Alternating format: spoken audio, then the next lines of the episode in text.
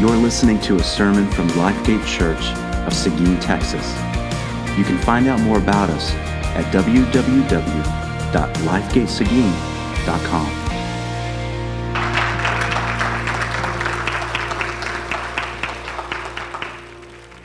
Amen.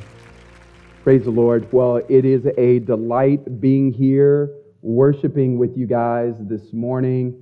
Greetings from Sovereign Grace Church in Pearland. We love you guys. We're praying for you guys. Uh, Josh, Bob, and Jack, thank you for extending the invitation for me and my wife to come down and visit you guys. We love you guys at Sovereign Grace Church, Pearland. We've had the privilege of, Josh, you've been in, Bob, you've been in, of just worshiping with us and serving us so well over the many years, certainly before I was there. But thank you guys so much for your faithful service to the Lord. Thank you, Church, Lifegate Church, for your faithfulness to God and His glorious grace.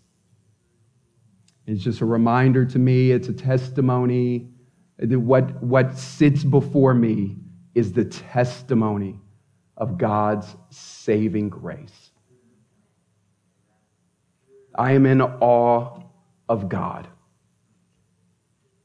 When I look around and I see people that He has called one by one by one by one and he saves you to himself and he brings you into a local church to worship him together and it's all like Ephesians 1 to the praise of his glorious grace.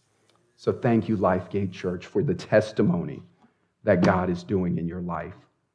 Well, let's look the the passage I want to go through today is John 17.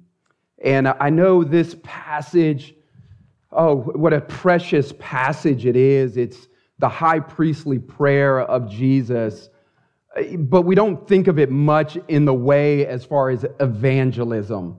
But it is just saturated with evangelism because in it, Jesus, he's praying for his disciples. And he's not just praying for his disciples, he's praying for those that would come to know Jesus through his disciples. He prays that that he has saved us out of the world, but then he sends us into the world. So it's just saturated with evangelism. So let's look at that passage. I'm going to ask you to stand as we read it.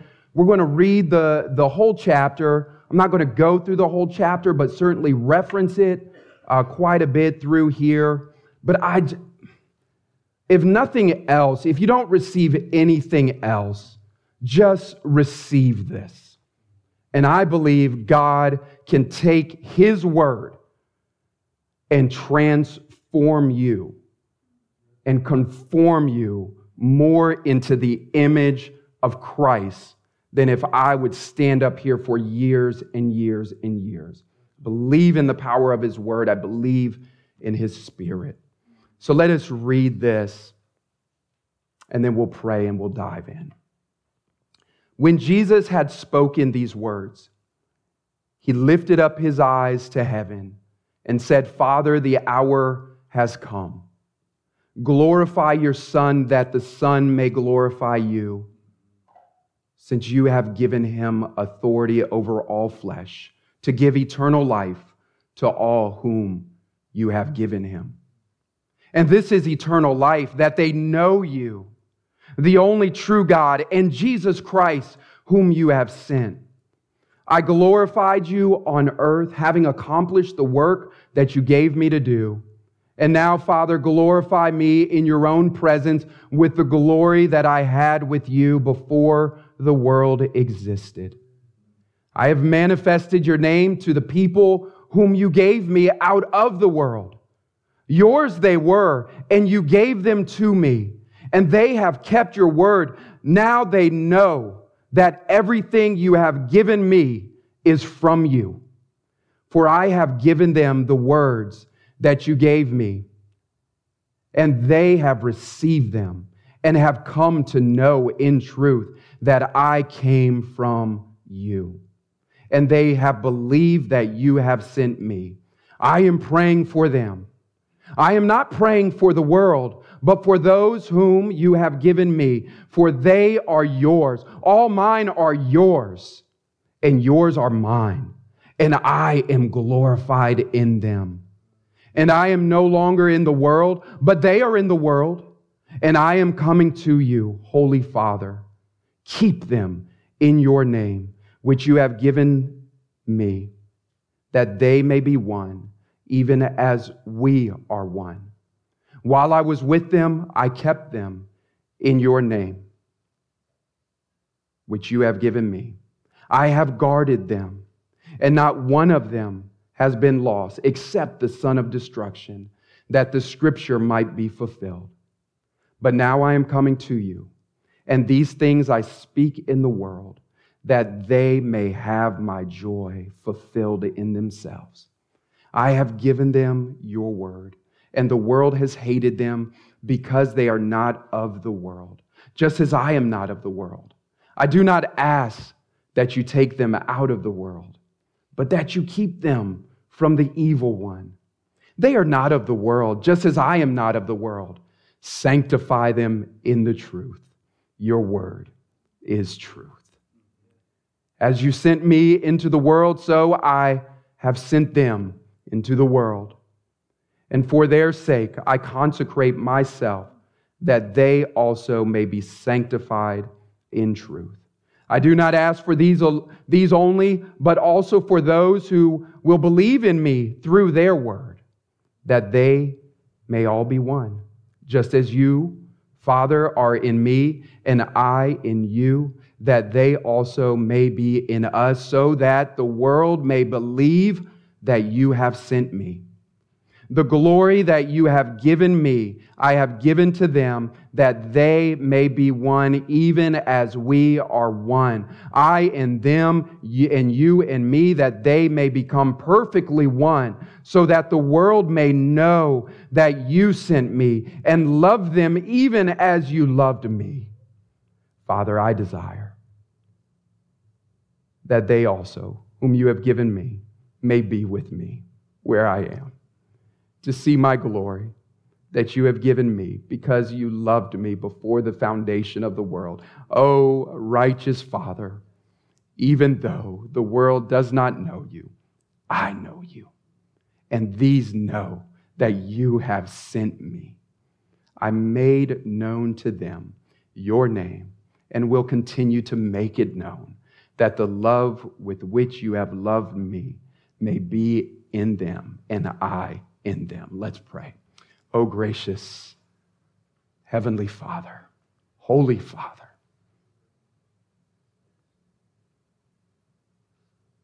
in Jesus the Son, and the Holy Spirit who dwells within us, would you take your word and plant it deep inside of us, Lord? That as you said previously, that we may bear fruit. Oh, I pray for much fruit, Father. As Jesus has promised. And Lord, we can have confidence today because the Son has prayed for us. In His word will accomplish all that He desires it to. So meet us in our need this morning, Father. Conform us to Christ. In Jesus' name, amen. Please be seated. So, as we know, I don't think it would be any argument when I would say evangelism is at the heart of God. John 3:16, for God so loved the world, right? Just a key evangelistic verse that we use many times. And we also know that Jesus came into the world to seek and to save the lost. And so when I speak of compelling evangelism, what I want you to know is I want to just approach this just from a slightly different angle because a lot of when we speak about evangelism, it's we talk about the commandment to evangelism, which is certainly there, but I want to approach it from a different angle through this beautiful prayer of Jesus to, that you are so enamored with Jesus that you cannot help but to evangelize. That's the angle that we want to come from this morning. So, as I was working through this and I was talking to Josh, and I'd share this testimony. So, one of the most formative, um, just shaping memories I have when it comes to evangelism is not my own evangelism, it's not even the person that evangelized me, but it is really this gentleman by the name of Mr. DeWeese who evangelized my father. And I want to go there because what happened there is reflected here now. Okay? So what happened there is reflected here right now. And so the unfolding, the waves of evangelism just, they unfold. So Mr. DeWeese, he would visit our house. I was a young boy. And I just remember he would visit our house every Thursday, like clockwork, same time, every day he would come. And at the beginning, my dad would reject him. Like, yeah, knocking on the door, here's the next door to door salesman, right? That's how my dad viewed him. But Mr. DeWeese kept coming. Thursday after Thursday after Thursday, he actually developed a relationship with my father. So that every Thursday, he, my dad actually prepared apple pies. And so he knew when Mr. DeWeese was coming, my dad already had the apple pie waiting, and he would invite Mr. DeWeese into the house. And there, the unfolding story of the gospel of Jesus Christ began to take hold and began to grip. My mom and dad eventually go to that particular church where Mr. DeWeese had been inviting, and they came to Christ. You see, it wasn't just. Have you ever had those moments when you've evangelized where you just, I mean, God is, He is just there? I mean, it is like this is a supernatural moment. The Lord is actually speaking to the heart of this person. And you're aware of this. But not only is it grace to that person, when you leave that conversation, you're like, this was grace for me. Oh, how the Lord met me through this. Oh, in just sharing the gospel, my, my heart was filled with the love of God. And it just stirs us up. So, evangelism is not just grace to the lost, it's grace for you. That's what I want you to know. It is grace for you. Imagine rejection after rejection after rejection. I don't even know how many times Mr. DeWeese was even rejected before he even got to our house, where then he was rejected by my dad. But he just kept coming. I believe the only thing that brought him back was he was compelled by the grace of God. So, the key thought of my sermon today is just as Jesus was sent into the world, so too he sends us into the world. Therefore, evangelism is not just grace to the world, but it is also grace to his church. Because through evangelism, we glorify God, we receive the joy of Jesus, we are united as a church, and we are motivated by his great love. So we see uh, leading up to chapter 17 and 14 through 16, Jesus is comforting the disciples, right?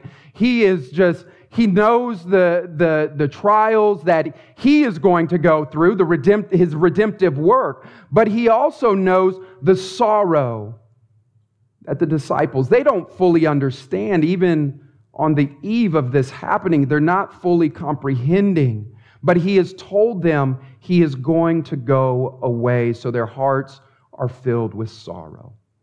And so his desire, oh, the desire of Jesus is to comfort his people. He wants them to know that soon, oh, their sorrow will be great, but their sorrow will be turned into joy. He wants them to know that even when he goes away, he will send one who is like him and will bring to their memory all that he would want them to know. He, would, he wants them to know his word. And here in chapter 17, what a beautiful God we have is that he would pray for them. Keep that in mind as you consider evangelism. Pray much. Pray much. Depend on Jesus much. So we are saved out of the world to be sent into the world. So in verse 16, Jesus says that his own are not of the world, right? So he has saved us. He has called us out of this world. He has redeemed us out of this world from the sin, from the brokenness, from death, from ultimate destruction, from the chaos of this world, from being separated from God because of our sin, and He has saved us to life. So, this is what Jesus has saved us out of. And He comes into our life. He walks in to our life, but He walks into our life with a mission. He has a mission for you, He has a mission for me. Because He had a mission from the Father. You see, He didn't just come in to the world for the sake of coming into the world. He came, his mission was to save, to seek and to save the lost. This is the mission of Christ. And as we are united to Christ, we are united to his very mission. You see, Mr. DeWeese is going, when Mr. DeWeese went, it was Christ sending. Do you imagine that for just a moment? Should you have an evangelistic encounter even this week coming up, even as you have gone, Christ has sent. I mean, I just want you to, to just grab, let your heart grab that.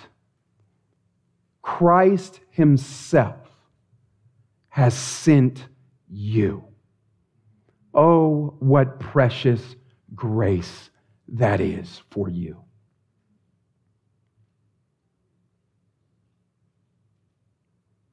In the world, but not of the world. Have you ever heard that before?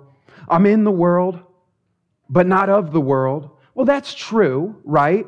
But I want you to hear the clarity of Jesus. Jesus says, No, I send you into the world. I send you. See, there's a difference between saying, Hey, I'm in the world, but I'm not of the world. And there's a difference between saying, Hey, I have been sent into the world, and I am not of this world. It speaks of mission. It speaks of that there is a Lord, there is a sovereign God over you who rules and reigns. And he's saying, hey, hey, guys, I send you. So it's not just in the world and not of the world. It also reminds us that ascending would remind us this is temporary, right? This is temporary. Right here, right now, your life as you know it right now, you all know this, it is temporary. Your neighbor's life, as they know it, is temporary. Your family, temporary. Co workers, temporary. All of it is temporary. But he sends you because eternity is at stake. Every conversation, Every interaction, what I want you to know is eternity is literally at stake at that moment. at that time. And he sends us. And to double down, he says in verse 15, he says, Father, don't take them out of. this is just mind blowing.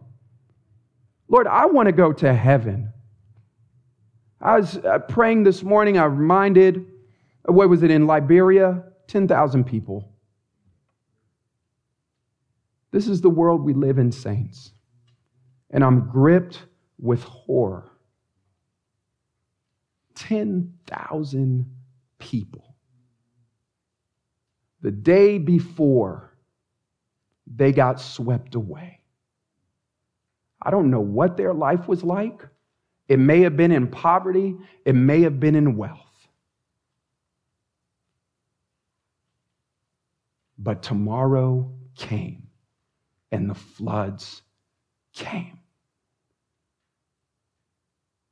This is, oh my goodness. And Jesus, oh, what, I just want you to be so saturated with the love of Christ for you and for the world. He would say, Don't, Father, don't take them out of the world. I don't know what your situation is. You may be battling cancer. You, you may have just uh, family brokenness. You may be unemployed. I don't know what the situation is, and you're just like, I'm, I'm barely hanging on here. But I, what I want you to hear is Jesus' words Father, don't take them out of this world. Even as broken and as sin filled. Oh, don't take them out of the world. How much of, of my unwillingness to go. I know He is sovereign. I know that. But how much of my own unwillingness to go?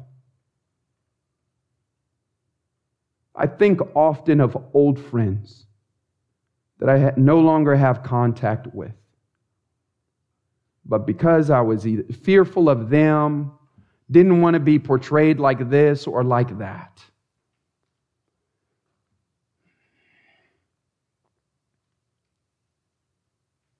If we, as the people of God, know the redemptive work of Christ, the salvation, the, the price that He paid for us,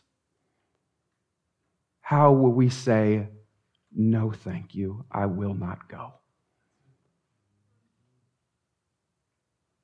If I truly know, I don't know fully, I grant that.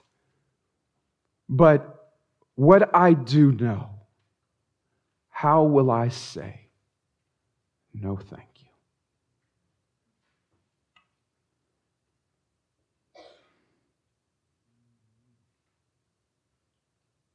You see, when I think of that, that phrase, in and not of the world, it typically lends to us building up walls. I want to build up walls around me. I want to build my own little Christian kingdom. I want it to be safe from sin. I, want it, I don't want the, the encroachments of the world in my family, in my, in my own life. I'm in, I'm in, but I'm not of the world. I don't want the world rubbing off on me. Oh, but Jesus says, I send you into the world. And so evangelism helps us from becoming Pharisees. You see, the Pharisees build up walls. They, they, I'm building up the wall around myself, and if you follow me, I'm going to build up a wall around you as well. And this is what we do. We just continue to build up walls. We can, when we build up walls, we, come, we become proud we become self righteous. Look at their sin. I'm not like that. And yet, how soon we forget that I was exactly that, if not worse. The Pharisees opposed the work of Jesus. That, that's where we really got to, we've got to struggle with this.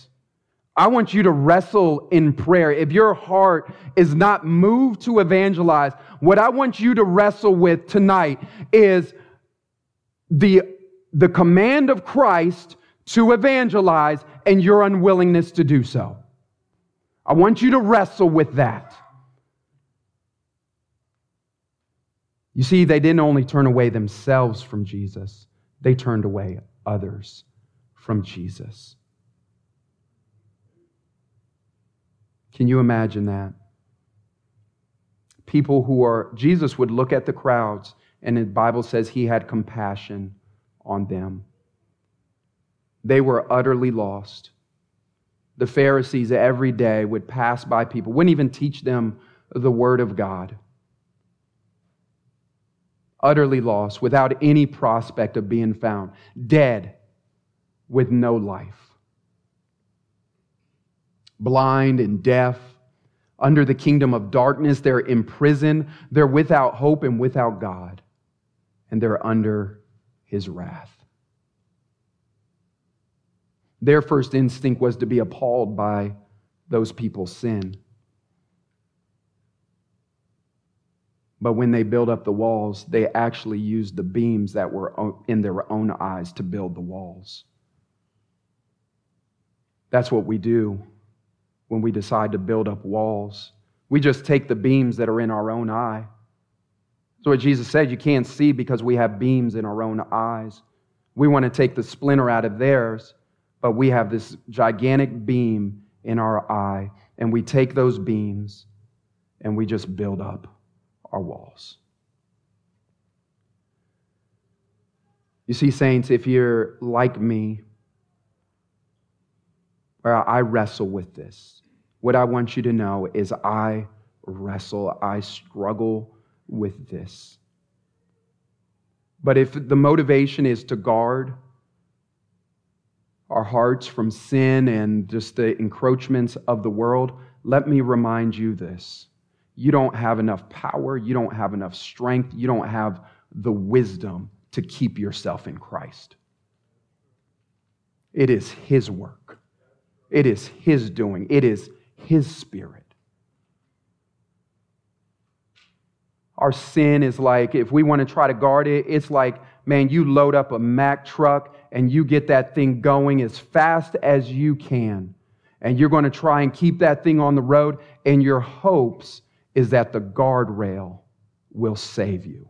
The guardrail doesn't save you, the Savior saves you, and the Savior keeps you.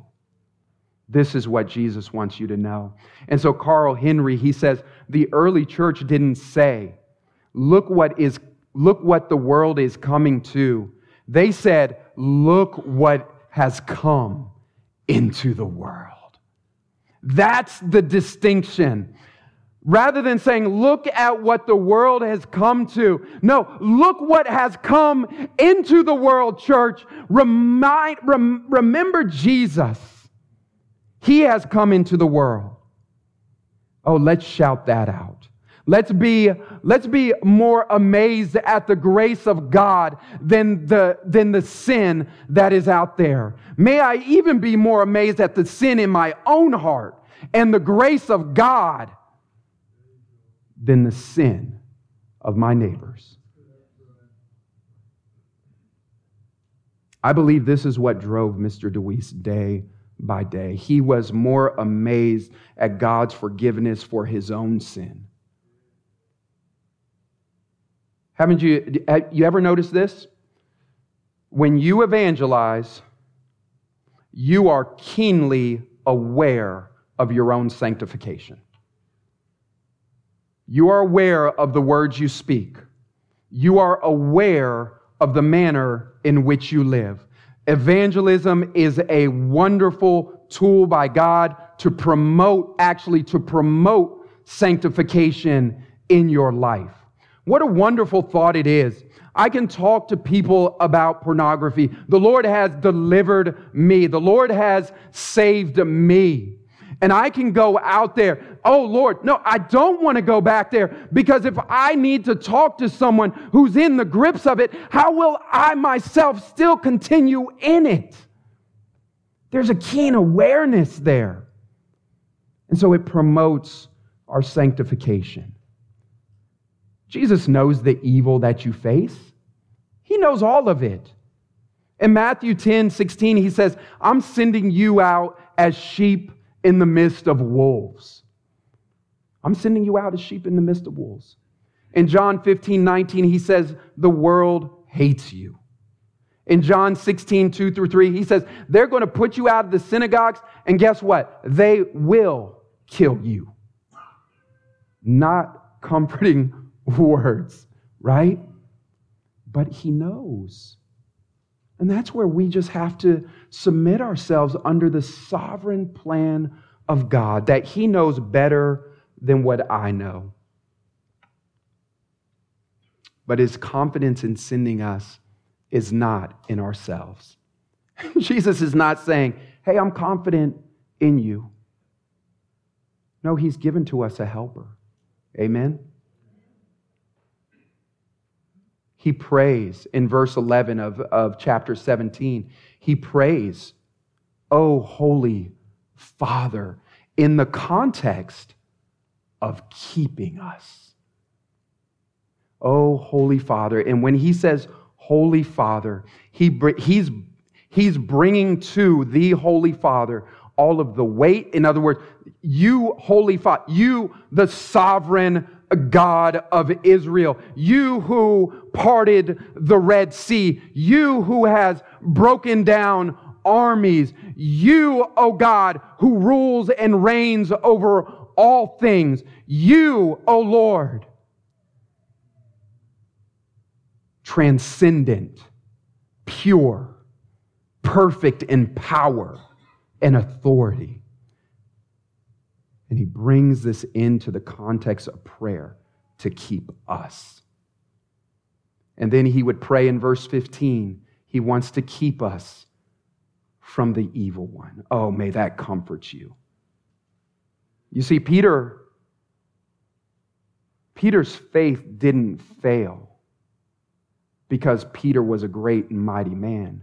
Peter's faith didn't fail because Jesus prayed for him. Remember, in, that's Luke 15, right? Peter, Peter, Satan wants to sift you. Oh, but I have prayed for you. And you can take comfort, saints. Jesus has prayed for you. sanctify them. Oh, beautiful words. If you are so, I mean, we just live in a culture where we do, saints. I mean, it is just, we just want to isolate further and further because we see the things of the world, right?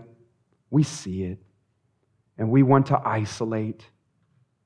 But Jesus says, sanctify them, set them apart for this purpose, set them apart for this calling and it's by the truth. His word is truth. He has prayed His word over you. And on top of that, He says, I consecrate myself. I have set myself apart for you. Oh, be in love with Jesus. So let's look at the four points that evangelism presses. So that was we are not of the world, but we are sent into the world. Evangelism glorifies God the Father and Jesus. So, the chief purpose of man, right? You guys know this. The chief purpose of man is to glorify God and to enjoy Him forever. If you agree with that, then this is part of the reason that he keeps us in this world is to evangelize the world. So to evangelize is to glorify God. This is what Jesus is saying. He's saying, Hey, look, Father, I glorified your name. I lived the life you called me to live. I perfectly obeyed you. And that brings glory to your name. So as we evangelize, as Jesus gives us the command in Matthew 28, go into the, all the world. And so as we obey Jesus, we glorify God the Father and Jesus. You see, the wonderful and marvelous thing about salvation is it restores us to the grand purpose of God's design for us. We can't glorify God if we are not saved by Christ.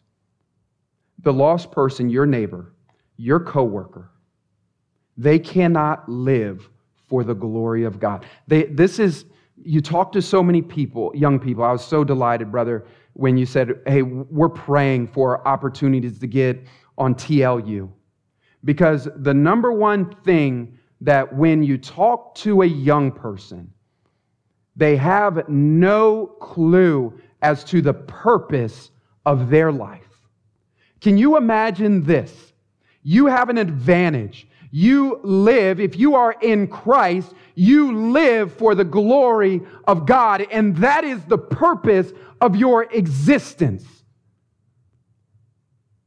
That is the purpose. The glory of God. If you are apart from God, if you have been separated from Him, you cannot even live for the purpose for which you are created. And this is what evangelism does it brings to them, through the gospel of Jesus Christ, the very purpose and the meaning for why they exist, why they were created by this wonderful and holy God to glorify Him. This is what evangelism is you going out and God using you to restore lost people to Him, which He created, to become worshipers of Him. And that, my dear saints, is the greatest privilege in all the world. It's not just a privilege for the here and now, it's eternal. So Jesus said he's, his whole ministry was for the purpose of glorifying God. Even before saving, Jesus lived to glorify God. His mission was to save. And in that mission, he obeyed perfectly and glorifies God if there was anything in there that did not bring him glory, he would not do it. He wouldn't even say it. So everything about Jesus is to glorify God. And this is why this is for our good. It's for our good that Jesus glorifies God the Father. And so Jesus glorifies God by how, what does he do? He reveals the Father to those whom God has given him. This is what he's doing.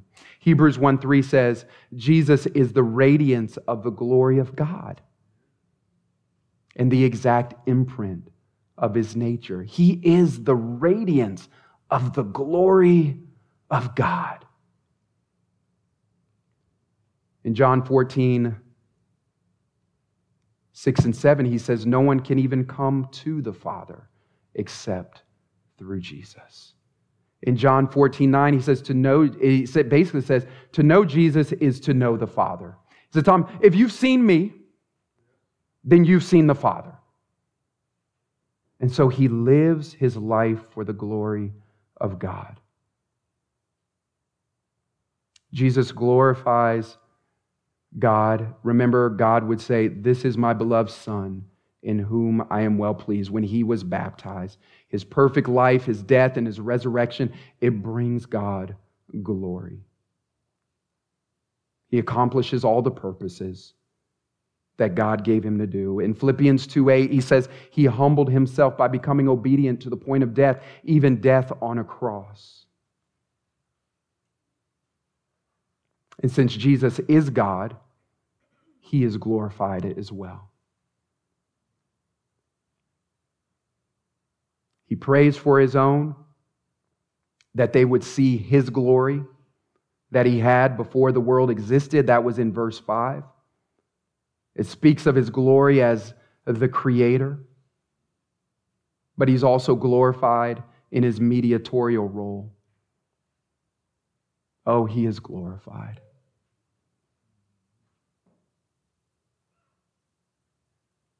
The resurrection and ascension, he displays his glory.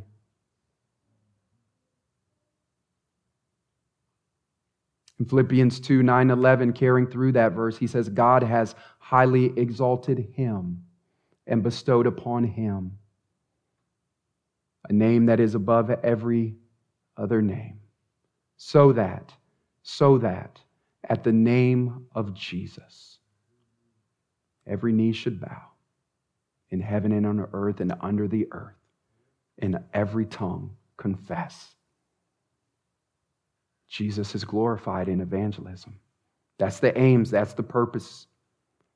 And then we glorify God in evangelism when we make Jesus known to the world.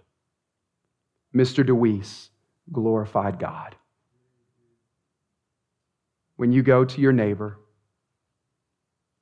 the Lord doesn't say, hey, un- unless that person is saved. He doesn't say that to you. He says, I send you into the world. So when you go to the neighbor, when you have that conversation this week coming up, you glorify Jesus. Oh, what a beautiful thing that is. Number two, the joy of Jesus is ours in evangelism. Imagine that. we don't think much. We probably most of the times we're like filled with anxiety and fear, right? When it comes to evangelism, I don't know what to say. I don't know how this is going to go. This is going to be horrible. I don't want to do this. Lord, why are you calling me to do this? And we're just like, oh no. I just, I guess I just got to pick up my cross. No. Evangelism is for your joy, saints. There is joy in it, and I want you to hear this. John 15, 11. These things I have spoken to you, that my joy may be in you, and that your joy may be full. John 16, 22 and 24. These things I have spoken to you that my joy may be in you and that your joy may be full. Ask and you will receive that your joy may be full. John 16, 33, in the world you will have tribulation, but take heart. Take heart, saints. I have overcome the world every trial, every tribulation, every difficulty. Oh, they will hate you. They will kill you. They will put you out of the synagogues and they will, they will try to destroy you. Oh, but be of good courage, saints, his, that his joy may be full in you. Oh, may you receive the joy of Christ. The joy of the Lord is my strength.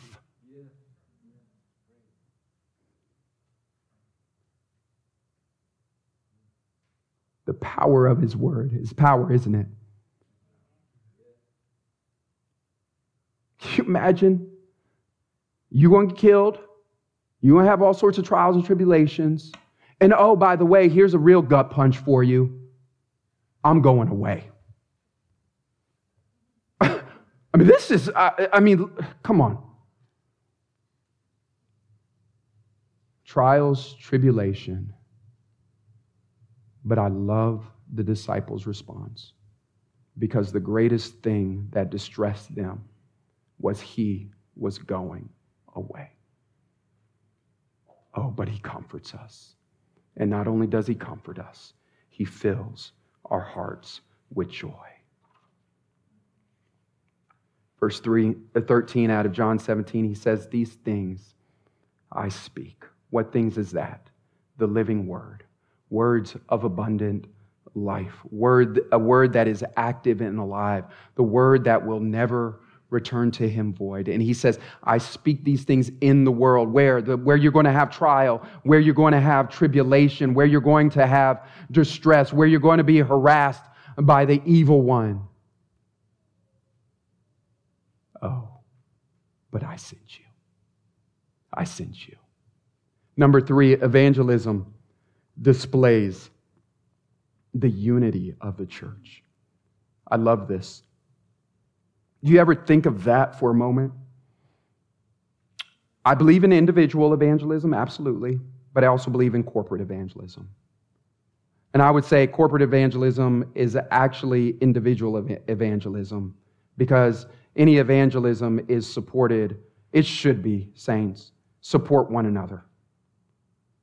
Support one another. If you have a if you get a moment to share Christ with somebody, call your pastors. They would love to hear it. They would even love to pray for that soul. Call your brother and sister in Christ, share with them the good news. Hear them as well, though. Hear them. Who are you praying for? Oh, let me pray with you for them. Oh, come into it together. It expresses what he wants to do. So, because he expands in verse 20 to 23 in chapter 7, he expands the scope of his prayer to include us, the whole church. He says that they may all be one, just as you, Father, are in me and I in you, that they also may be in us. So, not just united to Christ, not just united to mission, but united to one another. This is important to Jesus. This, I would even say, is not just critical to Jesus. If he's praying for it, it is precious to Jesus. So precious that he sweeps us up into the unity of the Trinity. He draws us right up into it, that we may be one, even as him and the Father are one, and just as he is in us. It's also critical to our testimony of Christ. How will the world know about his church? How will they know? They're not going to run in here and, and smash down. We would pray for that, absolutely. But they're not going to run in here and smash down the doors. You are equipped every week by faithful men of God who teach you the Word of God so that you can go and you can live it out there. And so, as you do that. That is the testimony of Christ that is going out to the world.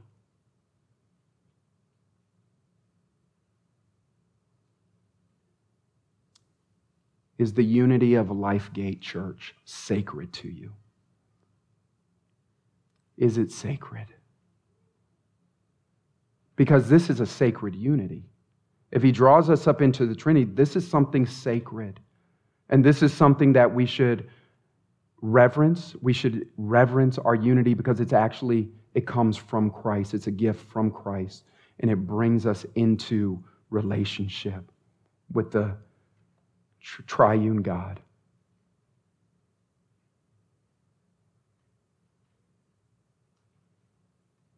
Ephesians 4 3, be eager to maintain. Are you eager to maintain the unity of the Spirit? Are you chasing after it? Are you cultivating it? Be eager.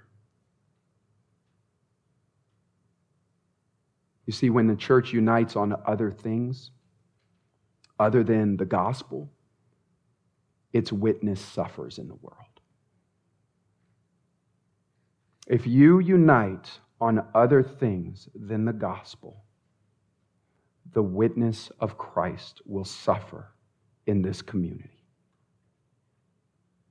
Spurgeon says, Satan always hates Christian fellowship.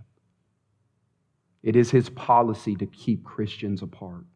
Anything which can divide saints from one another, he delights in.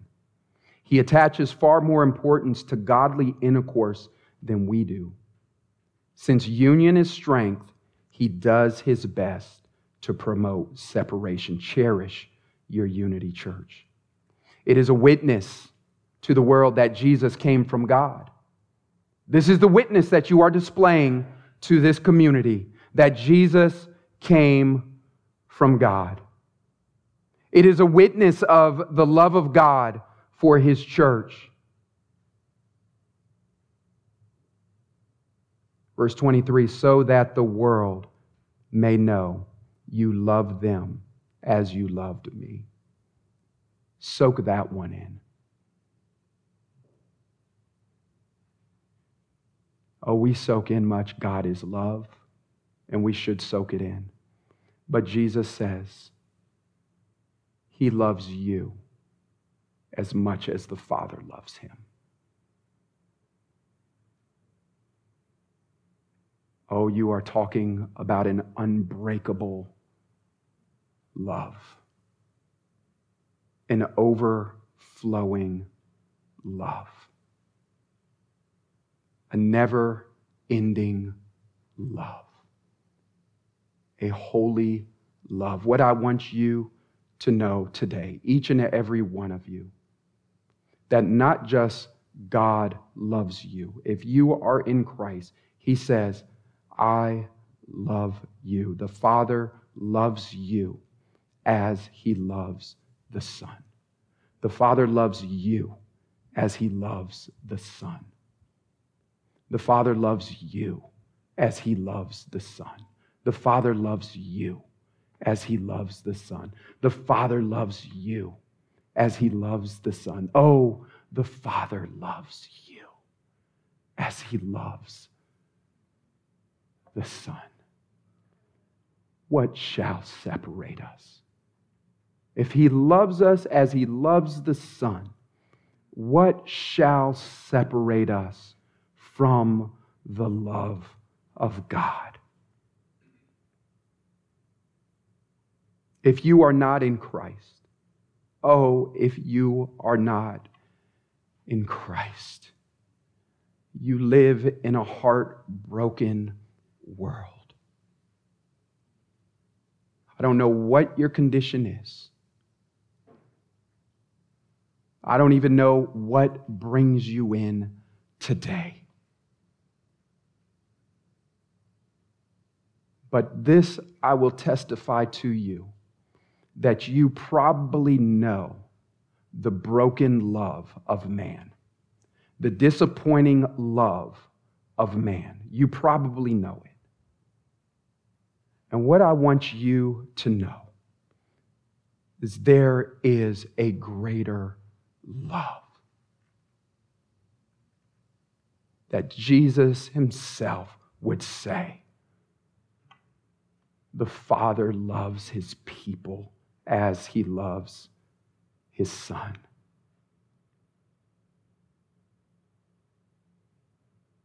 Today, God offers you full forgiveness of your sins. Today, He offers you adoption. Today, He offers to you pardon. He offers to you relief from guilt. Oh, He offers it to you. You see, your biggest problem isn't your health, it isn't your bills. It isn't whatever, whatever your problem is. I guarantee you this. You don't know it, but that is not your greatest problem. Your greatest problem is you are separated from this God who gives you life and existence. You are separated from Him. Your way of life is nothing more than a witness of your rebellion and your separation. You are under His wrath. And it is His kindness. It is His kindness that brings you here today. You see, the wages of our sin is death.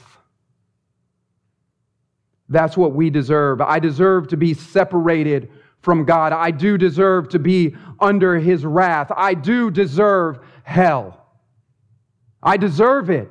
I mean, just to imagine the one who made you, Imagine this the one who made you, who literally holds your heart in his hand, holds every thought in his hand, your lungs in his hand. He made you. You exist because of him. You exist by virtue of him. And to say to him, your creator, no thanks, I don't want you. That, that, Forget about whatever sin you are in. That alone, to deny your Creator, to deny the one who causes you to exist, that alone is worthy for us to be cast into hell forever. That alone. And all of us testify to this. Oh, we testify to it. Let someone do wrong to us when we have done good to them.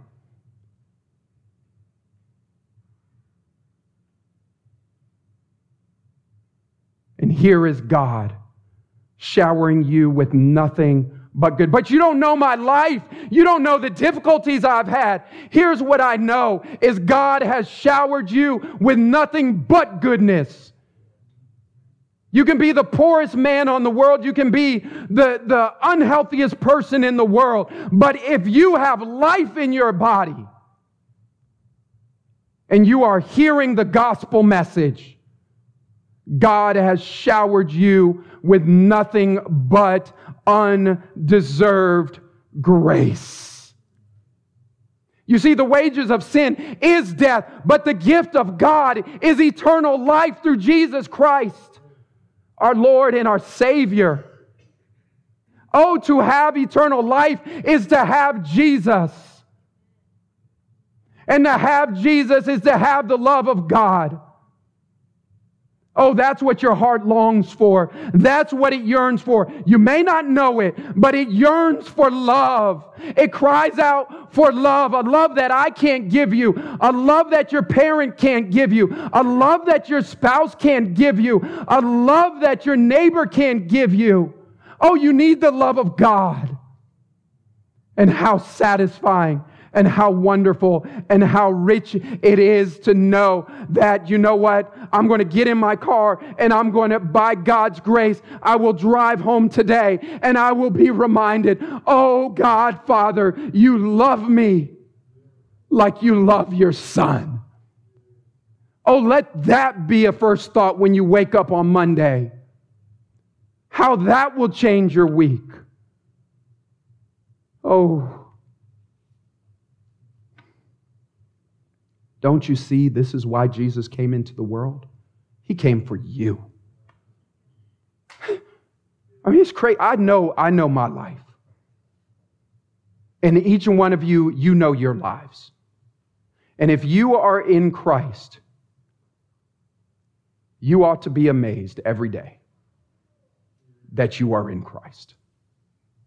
This is unspeakable. This is undeserved.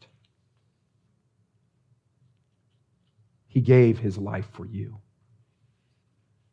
He bled out for you.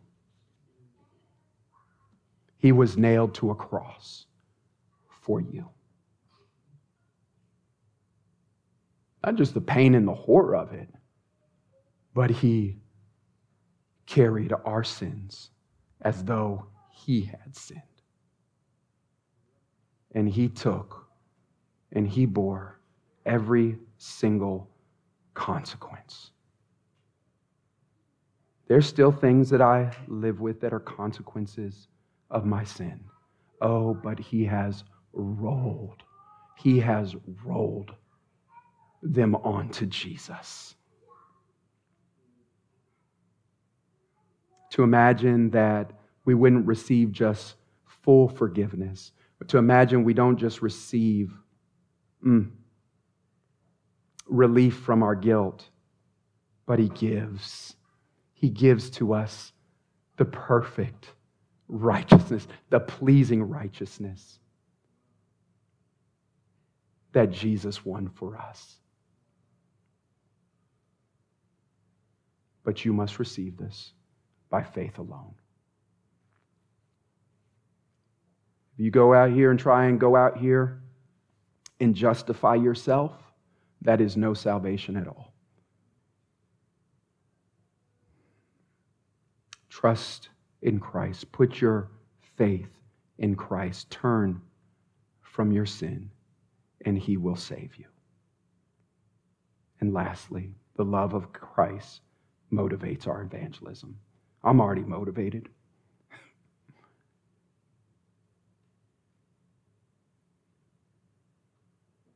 On the greatest eve of the greatest, of the greatest expression of love in human history, I have made known to them your name. And I will continue to make it known that the love with which you have loved me may be in them. And here's, here's more sweetness for your soul. And I in them.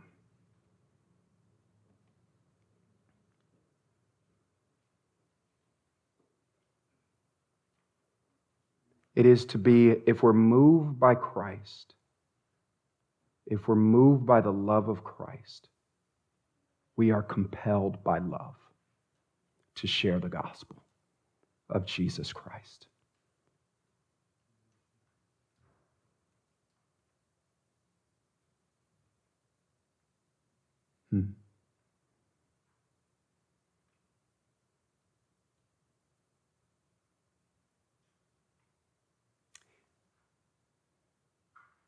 To know us fully and completely, the Creator of all things, who knows the beginning from the end. In His all wise providence, He leads and guides us through all things to the ends that He has determined which causes all things to work for our good. In this world, we will have tribulation, but He is full of grace and truth. He is merciful, kind, and compassion, compassionate. He went to a woman at a well who was an outcast. He touched lepers who shouldn't have been touched. He touched the blind, which were the ultimate of the poor. He forgave sins. He saved sinners. So, what's your story? What is your story?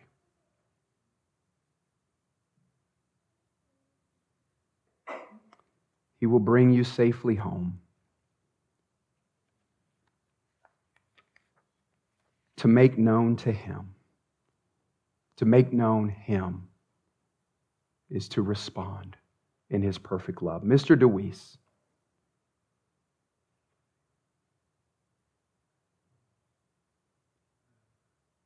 I am forever grateful to God for this man.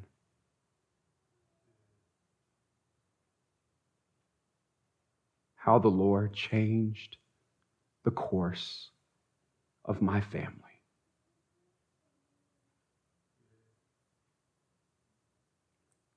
Geerhardus Vos, and this is just what Mr. DeWeese modeled. He said, Bring Christ to men and men to Christ. Let your concern be to bring the two together in the house where salvation is needed and having led the Savior in, you go out and shut the door silently behind you. I tell you, they shall not come out from there until salvation has done its perfect work. Let's pray. Oh, gracious Heavenly Father.